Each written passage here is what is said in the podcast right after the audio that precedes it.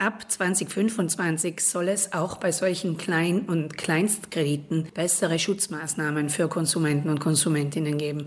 Das ist sicher ein Schritt in die richtige Richtung, denn durch die kleinen Ratenzahlungen, die da monatlich anstehen, verliert man leicht die gesamt zu zahlende Summe aus dem Auge und das Risiko einer Überschuldung ist doch höher. Deshalb plant die EU auch bei solchen kleinen Krediten eine Kreditbonitätsprüfung. Das heißt, man muss nachsehen, ob dieser Konsument, diese Konsumentin den Kredit aufnehmen darf. Das soll verhindern, dass jemand sich einen größeren Schuldenberg aufhalst, als er oder sie mit dem eigenen Einkommen abbezahlen kann.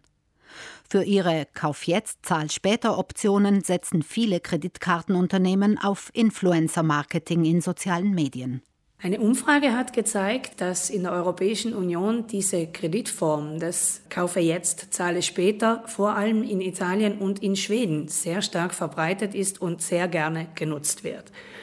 Wir haben in diesem Zusammenhang auch festgestellt, dass einer der größten italienischen Zahlungsdienstleister, das Unternehmen Nexi, jetzt Kosten für den Dienst Buy Now, Pay Later beginnt einzuheben.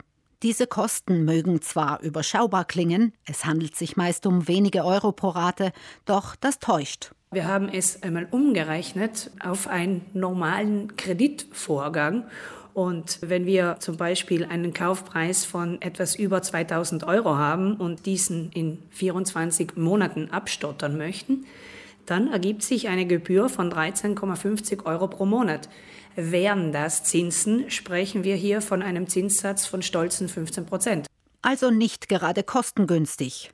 Dementsprechend fällt auch das Fazit von Verbraucherschützerin Gunde Bauhofer aus. Aus all diesen Gründen, der Verlust der Übersicht über die Zahlungsverpflichtungen, der doch anfallenden Kosten, je nach Zahlungsdienstleister, raten wir zu etwas altmodischeren Spare jetzt, kaufe später. Das ist günstiger und lässt sich bei kleineren Geldsummen in der Regel in einem überschaubaren Zeitraum machen. Am besten mit System. Wer das Gefühl hat, generell wenig Überblick über die Finanzsituation im eigenen Haushalt zu haben, dem oder der sei geraten, ein Haushaltsbuch zu führen. Das geht ganz altmodisch in einem Heft, im Papiervordruck der Verbraucherzentrale. Und wer computerfit ist, kann das kostenlose anonyme Online-Tool verwenden. Das hat auch eine Funktion für unterwegs. So kann man die Einkäufe direkt unterwegs eintippen und nur für die Planung und Auswertung sich an den PC setzen.